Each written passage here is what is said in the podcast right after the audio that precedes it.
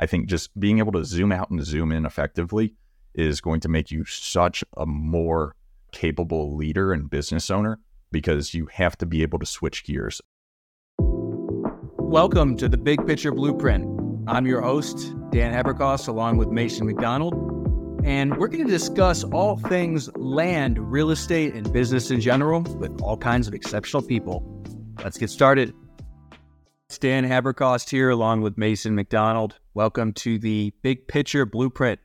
Today, we're going to talk a little bit about lead measures in your business. And this this topic came up because I did a talk at my real estate group last week, and, and Mason was there, where I showed how to take goals and break them down into monthly, weekly, and even daily lead measures and create a feedback loop. So not only do you know that you're doing the things you need to do every day to hit your goal, but you're measuring them to get a better understanding of the amounts of those things you need to do to hit whatever metric you're trying to hit. So that's what we're talking about today. But Mason, first, how you doing? Dan, I'm doing great. You know, I think this topic is going to be a fun one to talk about. I think we're going to be able to really, you know, break down what a lot of people will say that makes you feel good about goals and take some of the jargon out of this goal setting and make it really easy to understand so where you're able to take immediate action and control the steps to drive your business to really, really high levels of success. So I, I think this is going to be fun. Excited for it. Yeah, yeah, me too. Me too. And let's just jump right into it. So, all right, Mason. So I'm setting out to make a hundred grand my first year flipping land. Where do I start? Yeah, Dan, I think that's one, that's a great goal to have, but I think we need to back up and set some definitions and create some definitions first. And just like we talked about a little bit in the intro, you know, let's talk about lead measures and what that actually means, and then lag measures and what that means. So, a lead measure is an input measure. It means we can directly control that. And that measure is going to be something, or that goal, or that tactic, whatever you want to call it, is going to be something you can directly control that allows you to achieve whatever those lag measures are. Uh, during your your meetup group presentation, I think you used weight loss as a great example of defining it. Um, where if you said, "I want to lose hundred pounds," that's amazing. That's a lag measure.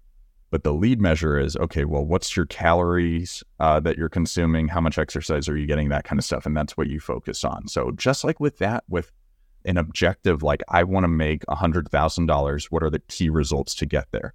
And you yeah. can kind of work backwards from that moment to figure it out. So with land flipping specifically, okay, I've got this lag measure or objective is what I call it. I've got this objective of making $100,000. And in order to make $100,000, I need a certain amount of deals. And in order to get a certain amount of deals, I need a certain amount of leads. And in order to get a certain amount of leads, I need to send out a certain number of marketing campaigns.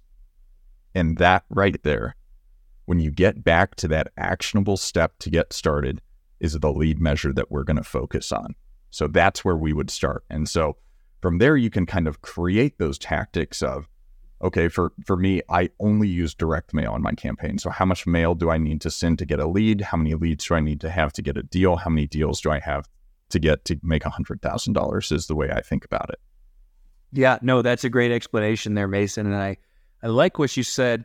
And kind of the beauty of this whole conversation is working backwards. So you, you can do anything you want. It's just a matter of working backwards. And that concept is really exciting to me. And so, starting with the goal, I think there's a few parameters we should mention. So, you you, you hit on this a little bit, but a hundred thousand dollar net income goal fits the characteristics of it's in a set timeline, it's specific, and it's it's it's quantifiable, right? It's not vague. It's not I want to improve my systems in business or I want to get better at you know uh, running or, or something vague. It is specific. It's in a set timeline and it's easily measured and tracked.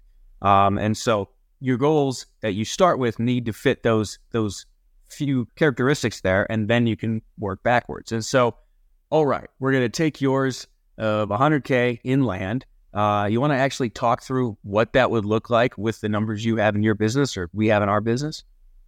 Yeah, absolutely. So, um, lo- love what you said. You know, it goes back to the jargon we kind of talked about, um, the SMART goals of the specific, measurable, achievable, relevant, and time bound, um, of which, okay, I want to make $100,000 in a year flipping land. That's perfect. So we've got that objective. And now from that key result, uh, okay, so for me personally, I get a deal about every 800 letters that I send, you know, and so you know the the additional metrics that I talked about before, you know, we don't even have to dive into those, you know, mm-hmm. walking down the chain. So if I send 1600, I'm going to get about two deals.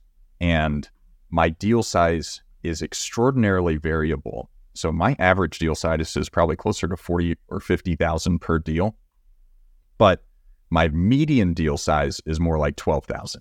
And I think that's an important distinction that we need to make in this business. Yes. We'll talk about statistics all the time on this show where it doesn't matter where, you know, I've gotten a deal where I've made $161 and I've gotten a deal where I've made $150,000 mm-hmm. where you know, that right there, that's not enough data to really show anything. So you really need to be focusing on the median whenever you have a really small sample size. So assuming that I'm making about $10,000 per deal, um, you know, we're, we're going to use these numbers because math is hard.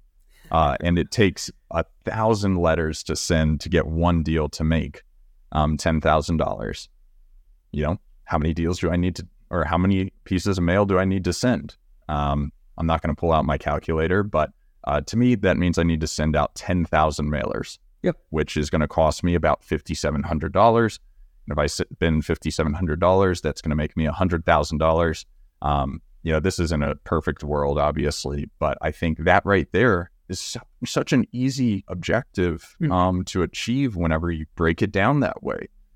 So I think, uh, you know, if you were to be setting your goals of like, okay, well, I need to send 1,000 pieces of mail every single week or every single month, depending on what your budget is and what you can afford.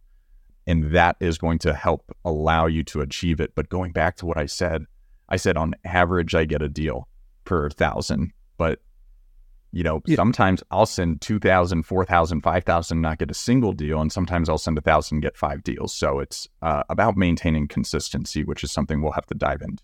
Yeah, let me let me hit on that because that this is something that I see not well understood so frequently with business people. Uh, I, I, think I told the story of there's a a uh, private equity investor investor. Think of him similar to Warren Buffett. I like to read his memos he puts out, and he wrote an article about or used an analogy of the the six foot man that drowned crossing the river that was five foot deep on average. And averages are not reality at all. Yeah, no. And just like you said, if you have a small sample size, averages are meaningless. If you're sending a million mailers a month, you'll probably get a good, useful average. But, you know, I'm sending about 10,000 mailers a month. Even that really isn't enough to get a good average. So averages are not reality, and you need to be prepared upfront to to not get that average until you've been executing for a long period of time, right? Go back to high school, you know, the law of large numbers if I take a sample of 10 random men in the US and look at their height, I could have a bunch of people that are six four. If I take 10 million men and sample their height, I'll probably get a very good representation of the average. So, same thing applies to marketing uh, in your business. Uh, but I'll pause for a moment there, Mason. Yeah, no, absolutely. I, I, I think that makes so much sense where it's about maintaining consistency over a long period of time to achieve a sample size that gives you meaningful data. Yep. And I think um, before we kind of really dive into where you should start pivoting if your lead metrics are not actually you know adjusting your lag metrics you know say you know in this business. And I, I think this is the perfect example of the most simple lead and lag metric of number of marketing pieces to uh, actual deal or to actual dollar amount from a net income perspective, where, um, you know, if you've sent 10,000 letters and you've kind of heard consistently that, hey, people are usually getting, you know, 10 or 20 responses per thousand and one to two deals per thousand, and you haven't gotten a single response, that might be something that we have to adjust and change. But yeah, I think um, you know, really, really focusing on the definition of the metrics that you're using is so crucial whenever you're starting a business because I think you know, just like you said towards the beginning, I think a lot of people are going to set strategic goals and I think they're going to have strategic ideas associated with the metrics they're tracking. And what I mean by that is so often where I've talked to people wanting to get started in business or, you know, in my previous role, you know, managing individuals where, you know, we would have that. We would have those objectives of, okay, this quarter we're going to achieve this goal. And these are the key results we need to actually get to that objective. Where some of those key results would say, I'm going to think about doing this or I'm going to think about doing that. And if you're thinking about something, that means you actually don't really have control over it. Uh, so you need to really, really hammer that point home of if you cannot control it and if there is not an actual deliverable result for the lead measure, meaning I, you know, want to improve, you know, patient satisfaction scores in a hospital. And I can see that it's food scores on the patient satisfaction survey that's going to do it you know, what you need to do from a lead measure standpoint is your lead measure can't be like, talk to someone about this. It's you need to actually go and do something. Um, so I, I just want to hammer that point home where if you are not focusing on those lead measures that you can actually control, it doesn't really matter. But Dan, I kind of want to talk about you know, what is a large enough sample size to determine whether or not you need to pivot your your lead measures? You know, if you sent 10,000 letters and you didn't get a single response, is that something that you should pivot? Or how would you approach that if you sent 10,000 letters and hadn't got a single response in your land business?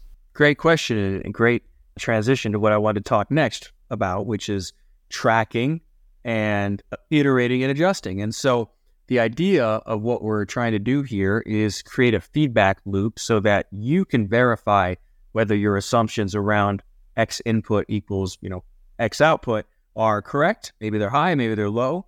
And so what I do in my business is uh, my CRM Pebble has a, uh, a method for just tracking responses. So I get total responses for every campaign. But then I just have a separate sheet where for each campaign, I track exactly how many deals we got out of it and then the net profit off of each one of those deals. And unfortunately, as much as we'd love the sales cycle to be a month or two, that's just not reality. So at the end of every month, I go six months in arrears and I look at those mail campaigns from six months ago. And of those campaigns, what ultimate result did I get? Was it 500 mailers for deal? Was it 1500? And then deal is kind of arbitrary because a deal could be a 2K profit, it could be a $200,000 profit. So ultimately, I looked back at for how many mailers did it take to make, you know, X dollars, right? Did I did I get 10 grand out of a thousand or did it get a hundred grand? And so looking back for several different markets and several different campaigns helps give me a better point of reference and know whether I should move elsewhere. And so um, I don't have a clear number for you as far as, hey, X amount is an appropriate sample size because I'm in a bunch of different markets that have different amounts of people I can mail. But um, on average, I mean, I, I, want to see at least a 10 to 1 return, right? If I, if I spent $1,000, we need to have netted at least 10 grand. And even that, honestly, in this business isn't great. Um, but to make this more practical for the newbie, I would start with 10 times the metric. So if I expect 1,000 mailers to get one deal, start by sending 10,000 mailers. And if you get nothing, then yes, something is wrong. It's not just a matter of, of not saying enough volume. There, there is something wrong, whether it's your sales methodology or your, your mailers or something there. Um, that's how I do it. And, and that is really helps too, because so often, especially because the sales cycles are longer in this business, you don't realize um, how different the response and ultimately the income you're getting from different markets is. So, six months in arrears, once a month, I do my numbers. No, and and you caught on to my trick question where I I said, you know, if you send 10,000 mailers, when do you decide to do it? But I didn't say how long I've been sending the 10,000 mailers, which is why what you're talking about is so important of you know, w- when you're focusing so much on a zoomed in tactic of this lead metric of I'm going to send X number of, you know, pieces of mail, where if you send 10,000 pieces of mail all at once, um, you should start to worry after your established timeline is going way beyond what is expected. And what I mean by that is just like Dan is saying, you need to figure out how much time there is in between your lead measure and your expected lag measure. Where, okay, well, you know, if I send a thousand pieces of mail, you know, first off, did, you know, and we'll, we'll get into some of the technicals here of, okay, first off, did you send it first class or standard class? Because if you send it first class, you know, maybe it'll take a week or so um, until it's actually sent because uh, the mail house has to print it. Uh, they have to actually stamp it and send it out and everything like that. So if you give it one to two days there, and you're you're you're at seven days now um, of when people actually start receiving the mail for first class. If you had done standard class, it might be several weeks. Um, and so, okay, well, people got it. And are they going to respond right away or are they going to put it in the mail pile on the kitchen counter and then go back and look? Where for me, if I send a campaign first class, I expect to start getting responses usually two and a half to four weeks after I've actually sent the campaign. So from there, and and that being said, I've gotten responses a year later from sending campaigns, uh, depending on what people do. And the point I'm trying to make there is, okay, well, you know, typically it takes about this much time to respond. And if we're so focused on being zoomed in on, you know, these lead measures, don't expect the instant gratification you feel after you achieve one of those lead measures. It's called a lag measure for a reason. And, you know, where it's like, okay, well, it takes three weeks for people to actually start responding. Once people start responding, it might take a few weeks to actually lock up a deal. And then it takes another week or two, you know, to get it closed. And so from from that point, we're two months after sending a piece of mail before actually getting a deal. Mm-hmm. And in, it takes X number of deals. And then, you know, say the sales cycle is in between, you know, maybe it takes 30 days to 120 or 180 days on the market and then a 30 to 45 day close when you actually go under contract of you might not actually see any of those lag measures achieved until six months after um, you execute on a lead measure. So you think about it from the standpoint of like, okay, well, I'm not going to get any results from my January work until July. And by setting that expectation up on the back end and being very conservative with it, you're able to operate more. But that gets difficult when you are a newbie and you need this money to be coming in rapidly. And that's a different metric that you have to achieve of, okay, well, you know, with this type of business, if the expected, you know, timeline from whenever you do that initial both, you know, financial investment or capital investment into the mail, as well as sending it out, is going to take that long. How are you going to drive business in that? And the only way to do it, if this is your meat and potatoes business, is to be constantly focusing on those lead measures. So, yeah, yeah Dan, I, I think I think we can beat this horse to death about how important it is to be consistent on focusing on your lead measures. Um, and how to set realistic expectations of the timeline of whenever your lag measures are going to be achieved. But how do you not stay focused on your lag measures whenever you need to be making money? How, how do you, you know, emotionally, like on a personal level, do that? Yeah, it, it's hard to do. And I think there's a couple uh, thoughts I have. Number one, just experience makes it easier over time. It does get easier over time because once you've gone through the ebbs and flows of business for the, over the course of your, years, it just becomes more normal. Number two, um, keeping a good amount of reserves. And as a corollary to that, keeping your finances in check when you have really good months. If you make a hundred grand, don't go spend a hundred grand, right? Don't inflate your lifestyle to match the uh, really strong months. Keep it in check and keep proper reserves. And, you know, emotionally, it's, it, it can be challenging to do. There are rough months. There's no getting around that, but just keeping the big picture in mind. And again, especially as you've done as you've done this more and more, realizing, oh, hey, uh, last time this happened and I kept my lead measures up. What do you know? I got a regression to the mean three months later, and I, I made two times what I normally make, three times what I normally make. So it's just a matter, as you said, of consistent execution of the lead measures and having those prioritized on your calendar every single day. So I don't have an, a, a, perfect solution to the uh, emotional ups and downs that come with any business, but just knowing and, and keeping the big picture in mind uh, and focusing accordingly is the best solution I've found. And one more thought uh, on that as well or on your last point, sales cycle was the word I was looking for. And guys, whatever business you get into, you need to know the sales cycle. You know, when I did my talk, I thought about the realtors or the, loan officers in the room, and that sales cycle could be two years.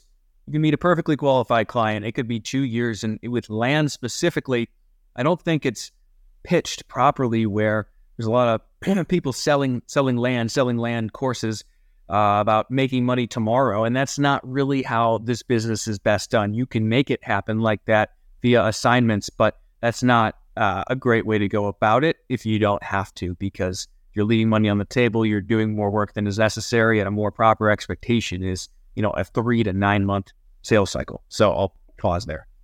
Yeah, no, I, I, you're right on. You're right on, and I think, you know, regardless of you know how you cope with it from an emotional standpoint, where um, it's, I, I used to use this metaphor a lot whenever I was managing the hospital, and you know, for for anyone that's a hunter out there or you know shoots skeet, uh, you know, I talk about it from the standpoint of, you know, if you're if you're dove hunting and you see a bird flying towards you you are looking out at the whole picture of the scene. You've zoomed out from it.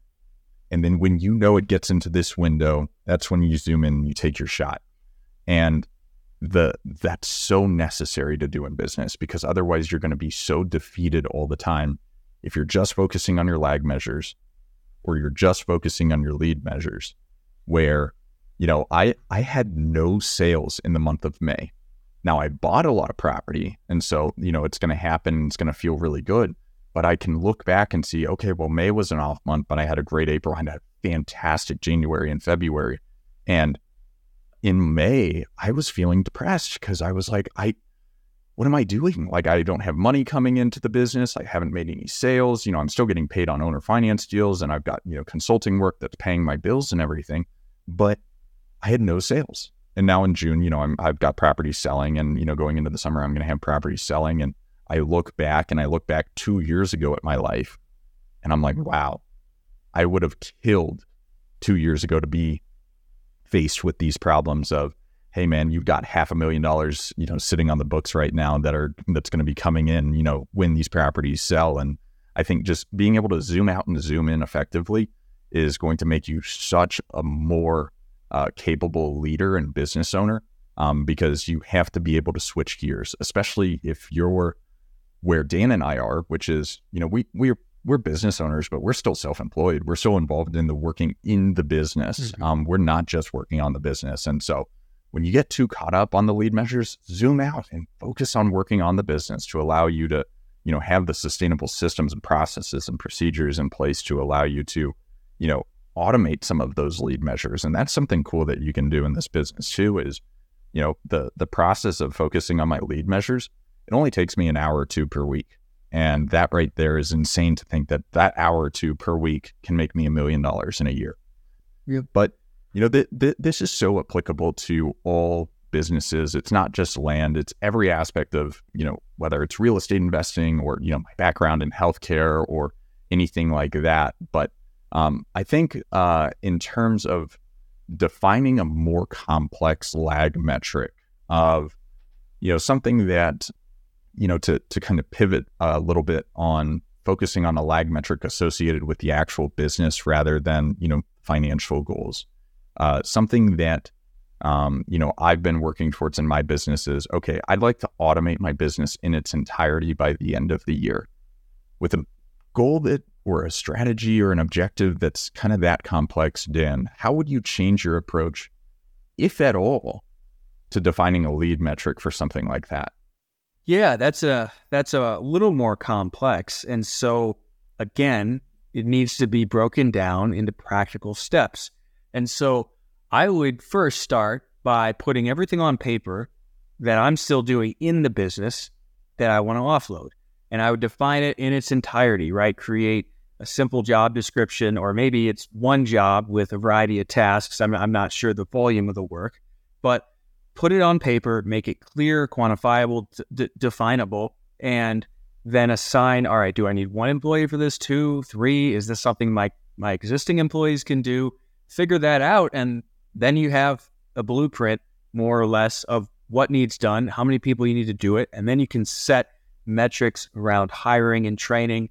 And maybe there needs to first be a metric. Well, I need to get to a certain level of profitability before I'm actually working on this daily. But once it is clearly defined exactly what needs done, how many people you need to do it, and what that costs, you can then make a decision on when this is financially viable. And maybe it is immediately. And if that's the case, then I would set lead measures around interviewing. And then once you've hired the right amount of people for those roles, I ha- would have lead measures around training to get them to the point where they can execute those tasks, those roles without input from you. That's how I do it. Yeah, you. I, I think you said it very succinctly there, and I think one thing that I've kind of recognized in my business is there's, uh, you know, positive tactics and negative tactics. Mm-hmm. And I don't mean that in like a positive feel good way or negative feel bad way. It's more about addition versus removal, where sometimes whenever I'm operating and trying to figure out how to approach these more complex objective in the bit objectives in the business, I will think about it from like an emotional standpoint of, okay, what is causing me stress in the business? And it'll be like, okay, well, you know, to give a personal example of, you know, I, I purchased, uh, God, half a million dollars worth of real estate last month. And I needed to raise $300,000 in about a week to purchase the, these two properties. And that right there, I was like, okay, this is stressing me out. How do I remove this stress in the short term and the long term? And, um, and it's boiling it down to those lead metrics of, okay, well, I'm going to call, you know, 10 investors every single day until I can raise that money. And then in the long term, how do I do it so where I never have to feel that way again? Because that's the worst thing in the world. is having to feel like you have to scramble all the time. And it's okay, well, I'm going to add two investors into my investor book every single week. Um, so I know that it is now an automated process. It's part of my standard operating procedure of okay, if it's a deal size this this big, I create this and I send it to these people, and I know one of them are going to do it. And I think it's that removal of pain in a process that you can actually turn into a lead measure um, that's really allowed me to flourish in my business because now I'm not as stressed about things because everything has a process associated with it. And getting down and creating processes is something that's going to help you feel better. And if you feel better, you can do better business and it's going to help you actually, you know, sustain your business in a more effective, efficient, um, and income producing way. Yep. So I, next thing I kind of want to move towards, Dan, is you can set all these goals all day, but God, if it's just you holding yourself accountable, um, you know, I've I've been to the gym and it's been leg day, and uh, you know, you, my gym partner, haven't been there, and my leg workouts whenever you're not there is a lot different. Sure. Um, you know, and uh, so let's talk about the power of accountability partners and kind of why it's so crucial for you to have an accountability partner in your business and what it's done for you in your business. And we can talk talk a little bit about what it's done for me in my business too. Sure, sure. So having some form of accountability is essential, and this is going to differ a little bit depending on your personality. But um, you know, Mason and I do this and help each other here. But I, I think it's important that you have someone who isn't too far ahead or behind. You don't want someone who's just starting a business, if you have an established business and they think 100 grand's a lot of money and you're trying to make a million, uh, that's not so good. That they don't have the proper perspective to hold you accountable. They need to be, you know, close to where you are at, and their goals need to be just as big, if not bigger, than yours. And by that same token, if you're trying to make a million dollars, you don't want to go talk to someone who's working on making a hundred. And so that's why it works well for Mason and I. And on a on a practical level, what do we actually do? How do we do it? Well, we have all our goals shared and then we have our corresponding lead measures shared and an outline of how they're supposed to be executed every week.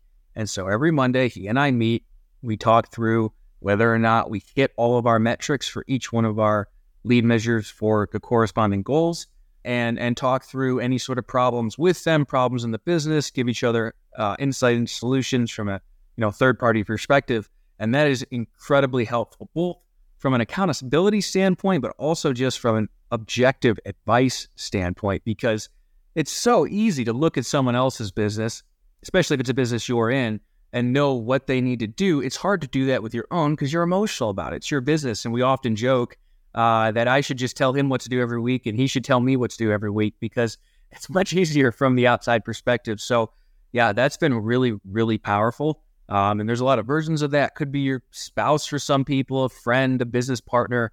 Uh, but what Mason and I do works works very well. So some version of that, I, I think everyone listening should implement. Absolutely. And and Dan, talking to someone and creating an accountability partner where they're they're at a similar level to you is so crucial because it's the idea um, you know, it's the idea of the Peloton of we're always either pushing or pulling the someone forward. And, you know, so a Peloton in its original sense, it's like a biking terminology of, you know, you've got someone in the front, um, and then the person in the back comes around and is the leader. And that's constantly happening. You know, if you ever ran cross country, which uh, based on my cardio health, I did actually run cross country, believe it or not. Um, you know, it doesn't show anymore, but uh, it's you know, with Dan and I, where we're always kind of pulling ahead of each other, mm-hmm. um, makes it really exciting because uh, we, we don't view each other as competition. We both want the other person to succeed, but I'm competitive as a person. And so, you know, it, will be funny where it'll be like, okay, you know, net revenue in the pipeline is a, a goal that we track or an objective that we track of.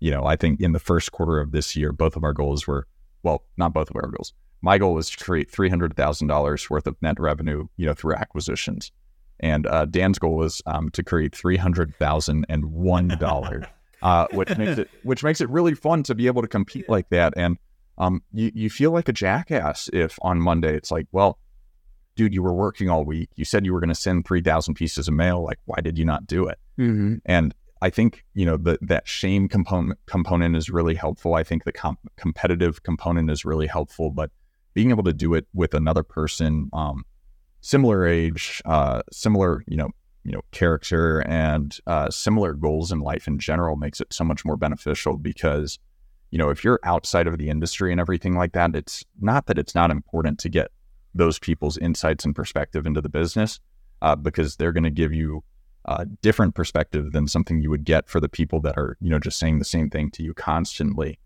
But um, I can I can tell you how powerful it is just being able to have that accountability partner, you know, with with Dan and in general, and how much it's made my business flourish. Because just like Dan joked about, of you know, we give each other the advice we already knew, you know, knew ourselves. Mm-hmm. Of I tell Dan stuff, and it's like, dude, I know you know this. Yeah.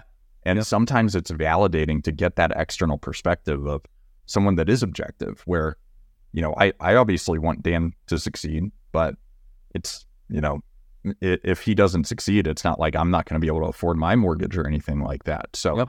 I'm able to give him very objective, non emotional advice that he knows, but might not listen to because I don't know. Sometimes that internal voice is not as powerful as the external voice that you hear. So uh, find yourself an accountability partner I think we can kind of wrap up the show with some final thoughts and summarize this where, you know, start out with the end in mind. You know, for real estate, I think it's a great idea to create a financial goal and then look all the way back and keep going back of, uh, you know, how do you create the most controlled lead metric that you can to focus on that you can do in your business every single hour, every day, every week um, to achieve that, and then creating an established timeline of the lead to lag metrics so your expectations are in line.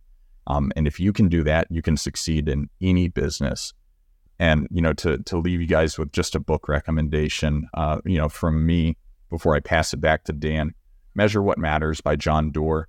Uh, John Doerr is a venture capitalist. He invested in Google right at the beginning. He knows what he's doing, and he has the OKR uh, methodology, which is objective and key results. And it's exactly what we're talking about. It's a very great, easy to read book that tells you everything that we need to do in our businesses to succeed at levels like Google has. Dan? Yeah. You know, I, I wouldn't add additional book recommendations. That was a form of procrastination for me when I was getting started was reading more than I needed to. So read that book or read 12 week year and then just do it. it it's really simple, guys. Um, beyond that, uh, I don't think I have anything else to add. I think that was well said, Mason. So uh, I think we'll wrap it up there. Thanks for joining us. Uh, go out there, establish your lead measures, and execute them relentlessly. Till next time, guys.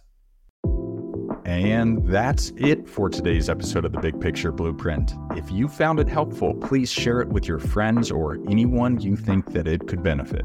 Don't forget to subscribe and leave a rating, and we'll see you in the next episode.